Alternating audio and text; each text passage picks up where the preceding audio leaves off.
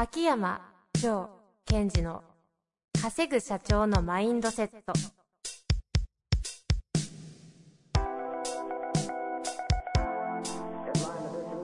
なぜ一流の経営者たちはぶつかる壁を次々と越えられるのか。そこに隠されたマインドの正体。ポッドキャスト「稼ぐ社長のマインドセット」は上場企業から中小企業まで。エグゼクティブコーチングトレーナーとして人材開発を行ってきた秋山城賢治が経営や人生で役立つマインドの本質について分かりやすく解説しますこんにちは、遠藤和樹です。秋山城賢治の稼ぐ社長のマインドセット。秋山先生、本日もよろしくお願いいたします。はい。よろしくお願いします。秋山先生、はい、今日なんですけど、はい。あのですね、年始スタートですかね。1月10日に配信されました。メルマガ、はい。経営者のマインドセットの秘密というメルマガ第131回がですね、なぜか知らないんですが、なんか反響がすごかったという話をスタッフの方かはいはい。らちょっとお聞きしまして、テーマとしては感覚のズレを活用する。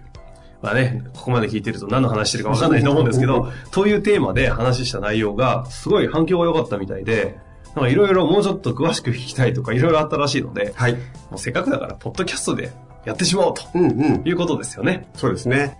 まあ、あの、まあ、ご存知ない方もいるかもしれませんので、一応お伝えするあと、そうですねポッドキャスト以外に、えー、稼ぐ社長のマインドセット。経営者のマインドセットの秘密ですね。そう失礼しました。えー、経営者のマインドセットの秘密という、えー、メルマガを配信してて、そのメルマガの中について、いろいろとこう、問い合わせとかあったので、ということですね。ですね。はい。そんな問い合わせがある方、なんか内容なのかっていうのは面白いところなんですが、なんか反響があったということでね。うん。はい。まあその冒頭に、秋山先生ご自身が引っ越しをしたというところからスタートしてるんですよ。そうですね。このメルマガのところは引っ越しをして、あることが起きたのでっていうところから。はい。はい。まあそのあたりからね、せっかくだからもう、行きましょうかね。そうですね。あの、そうそう。というわけで、引っ越したんですね。引っ越ししたんですよ。なんでしょう、おめでとうございますでもないですし。でどう、どうなんですか？まあ新居は。いつでしたっけ？えっ、と、年末、12月20日前後でしたかね。ああ。うん。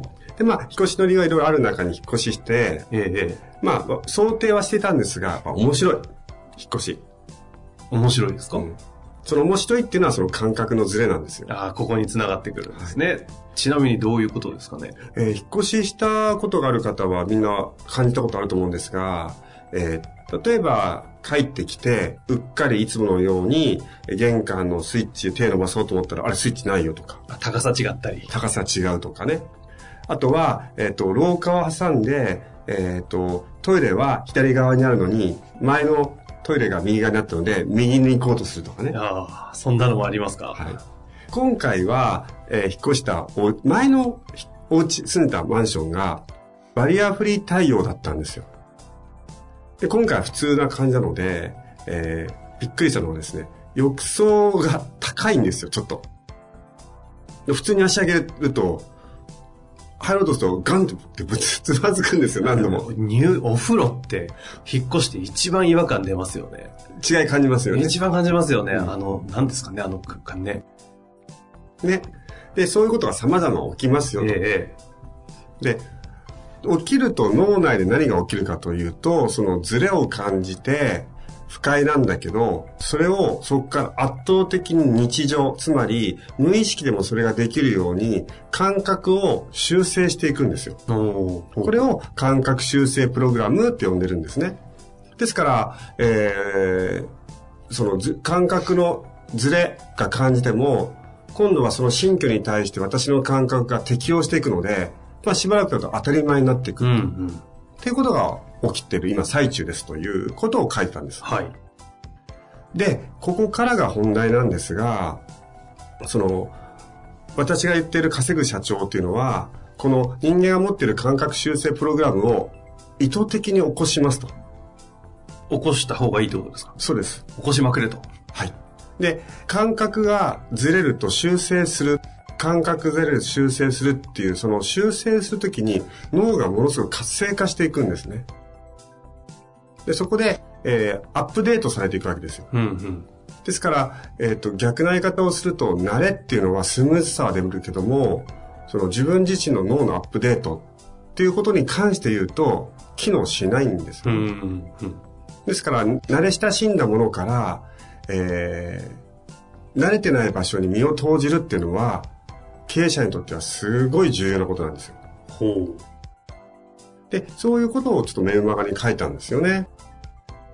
で、それがたまたま秋山先生だと引っ越しですけど、でも経営者の方で何ですか？例えば感覚修正プログラムを意図的に作るためにやれることで、まあ、付き合う人変えたりもそうですし、うん。あの、ポイントとしては、えっ、と、ちょっと苦手なところに身を投じる。昔で言う、昔、メルマガ、ポッドキャストをお伝えしたところで言うと、応能ゾーンに入るってことですね。意図的応能ゾーンですか、ん。コンフォートゾーン、応能ゾーン、ペインゾーンって3つの種類のゾーンがあって、応能ゾーンは、おーのーって感じの。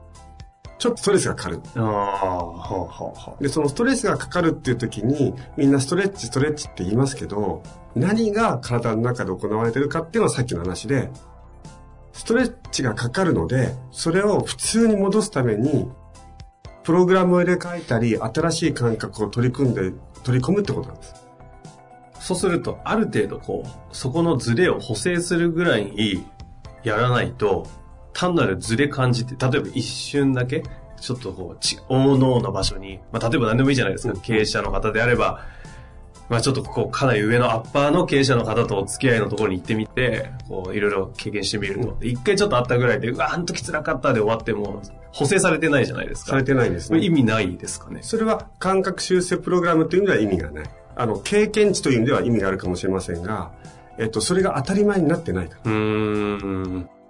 ですから、えー、私は引っ越しはある意味おすすめだし、あとは、えー、新しいちょっと苦手な習い事をしてみるとかね。あそれはいいですね。なんか最近やったりします？ー最近この間で言うとあれですかね。海、海、ダイビング。ああ、はいはい。久々に。まあ、ほとんどやってない。あのね、スーパーインストラクターの秋山はね、もう先生の前で、スーパーインストラクターじゃなダイビングの話なんかできないんですけど、まあちょっとね、あの、僕ぐっと潜って行きましたけど、あれもう完全に、地表の常識が通じないので、パラダイムシフト起きるじゃないですか。起きます。で僕らは筋肉で、こう、うん立って、ジャンプしたり、いろいろ動いてるのに、一切筋肉が使えないみたいな。そうです。ほぼこう、エアーをどういう風に使うか。そのね、B、B、何でしょう？うん BCG じゃないや。はい。なんかありますよね。ね、あの、いわゆる皆さんで直帰みたいなやつねえ。そこに空気を入れるんですけどとね。、肺のうんラングのこの空気のこの2箇所使って、どうやってこう、浮き沈みするかみたいな。そうです。もうああなった瞬間に常識が通じないんで頭混乱しますよね。はい。まあ、みたいな。あのーそういった意味では、その感覚修正プログラムを意図的にという意味ではダイビングが適してますね。あれ絶対いいですよね。あれね、思います。秋山城賢治と行くスキューバダイビング。絶対楽しいですって。だってですよ、やってること同じだなと思ったんですよ。結局、海の中潜られて、とんでもない数の方々をね、うん昔多分こう、インストラクトしてきたと思うんですけど、今やってるのも、ある種、深層心理のダイビングを、なんかね、海底何百メートルみたいなところまで連れてって、あれ、秋山先生その場でやめたっつったら、もう戻ってこれないですよ、現実に。あ、あの、今、あの、遠藤さんが言ってくれたのは本当そうで、ダイビングっていうのは、こう、まあ、インストラクターもしくはガイドとして、お客様を、まあ、普段行ったとこないとこに連れてって、新しい刺激を入れて戻す。うん。そして、えー、東京だったら東京に帰ってもらう。そうすると変わるじゃないですか。で、今やってる仕事は沖縄の海に変わる、潜る代わりに、その人の深層心理に、クライアントと一緒に潜って、うん。感覚を変えたり、えー今まで知らなかった自分の能力を開発して、浮上して、戻ってビジネスの方に仕向けるという意味では全く一緒です。全く一緒ですし、あれ、本当に信頼できる人と潜んないと、怖くてしょうがまあ怖いですないし、ね。あれ嫌ですよ。いいんですよ。20メートルとかぐらい。はいはい徐々に30、40、まあ行っちゃいけないんでしょうけどね。うんうん行って、普通に考えたら、こいつに裏切られたら、し 俺の命ないって状態ですね。本当そういう世界じゃないですか。まあ、ある意味そうかもしれませんね。で、あれが、秋山先生ってものすごい奥深くまで内的に、こう、セッションって掘ってきますよね。はい。あれ途中で秋山先生がいきなりパタッとか倒れられたら、え、ちょっと待ってと。ここまで来たんだけど、え、これ、どうしようってなりますよね。まあ、なっちゃうかもしれませんね。あれはすごい。で、話ごめんなさいね。あ感覚のズレでしたね。そうそうそう、感覚で。感覚のズレの補正でした。我々の話がない。ただただずれで、海の感覚のズレっていうのは、今、遠藤さんが先に言ってくれたように、えー例えば、陸上で転んでしまった場合、何が必要かっていうと、重力があるので、しっかりと手をつく。その、その、いわゆる反射神経と呼ばれるものだったり、腕を支える筋力が重要ですと。ところが、海の世界の場合に、バランスを崩して転んだと言っても、じわーっと倒れていくわけですよ。でも、初心者の方というのは、海の中で転んだ、転んだってバランスを崩した場合、一生懸命手を伸ばすんですが、つかないわけですよ。た。うん。つかないので慌ててまた手をパタパタパタパタさせてって、そのうち岩とか、それから、えっ、と、サンゴとか、もしくはウニに手、ぶつけちゃうわけですよ。あつまり、陸上で培った感覚を使おうとしちゃうと、まず海の中ではうまくいかない。そうすると私たちは、海の中で、えーどうやったらスムーズに動か動けるかってことを考えなくとも、ダイビングを続けていくとそれができるようになるんですよ。うん。これは人間が持ってる能力で、これ、力説しちゃいますが、すごいことだと思いますよね。感覚補正プログラムですか？ですから私だって最初ダイビングの時にはもう海の中バタバタですよ。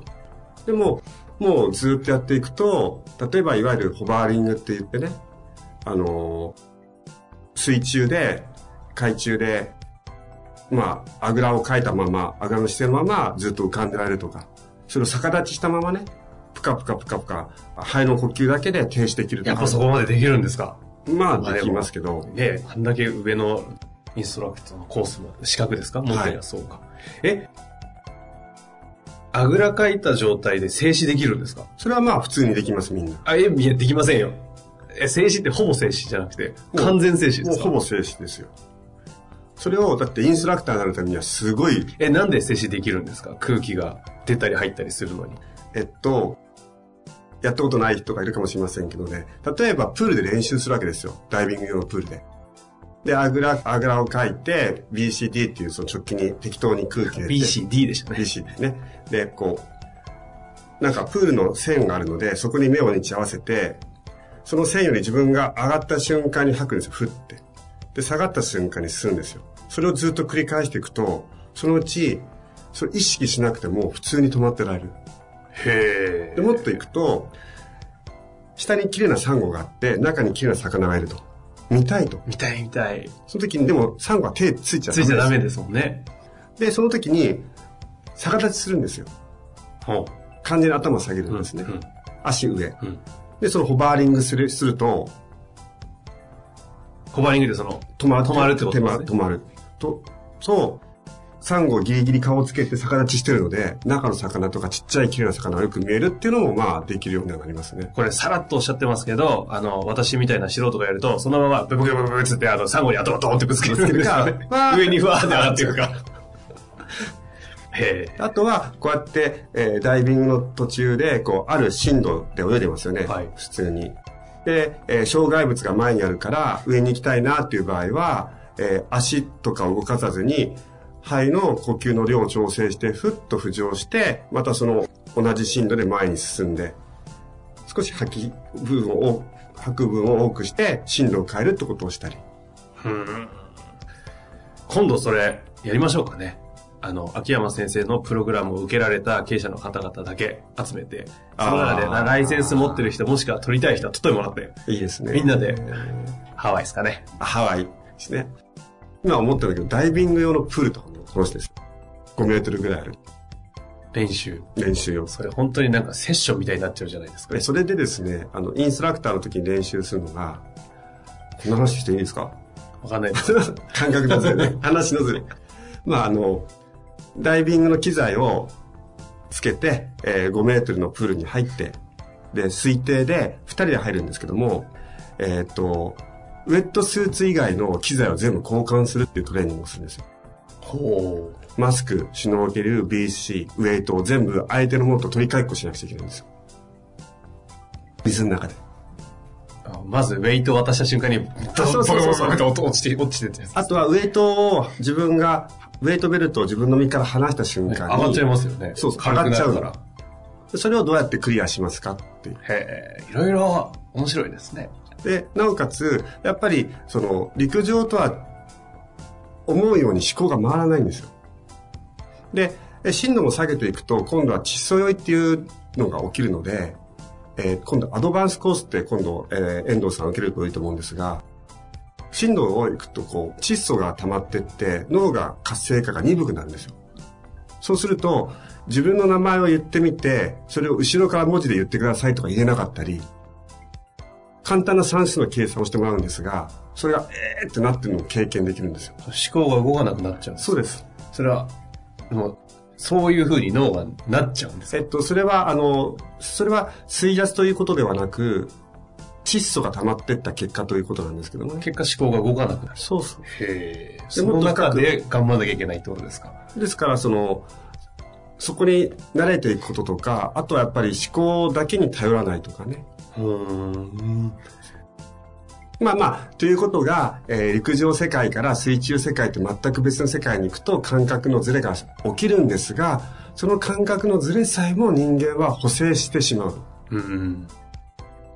ということで、えーと、その感覚修正プログラムを使うと脳が活性化する。だと、だとするならば、やっぱりイケてる社長たちは、その人間の持つ感覚修正プログラムを意図的にバンバン使ってくださいねと。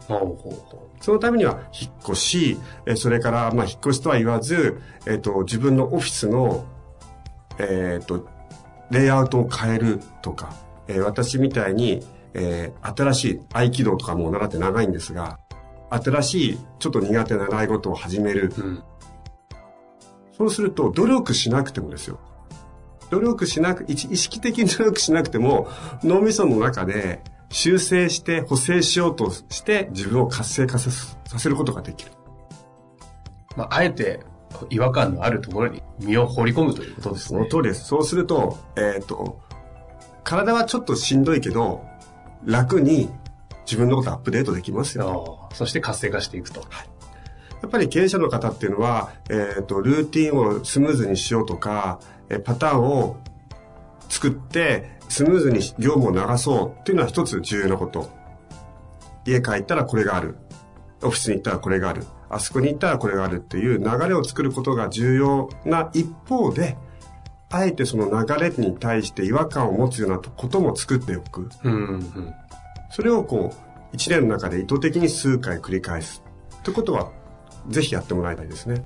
この1年間の中で意図的にその大脳ゾーン、感覚がずれる場所に身を置くっていうのはやってもらいたいですね。ですね。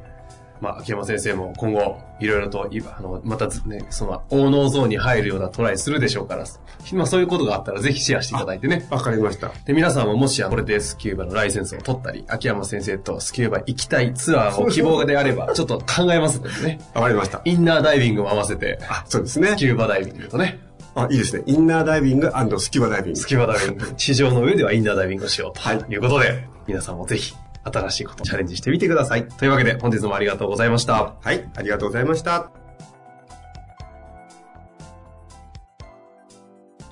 本日の番組はいかがでしたか？番組では秋山城賢治への質問を受け付けております。ウェブ検索で秋山城と入力し、検索結果に出てくるオフィシャルウェブサイトにアクセス。その中のポッドキャストのバナーから質問フォームにご入力ください。また、オフィシャルウェブサイトでは無料メルマガも配信中です。ぜひ遊びに来てくださいね。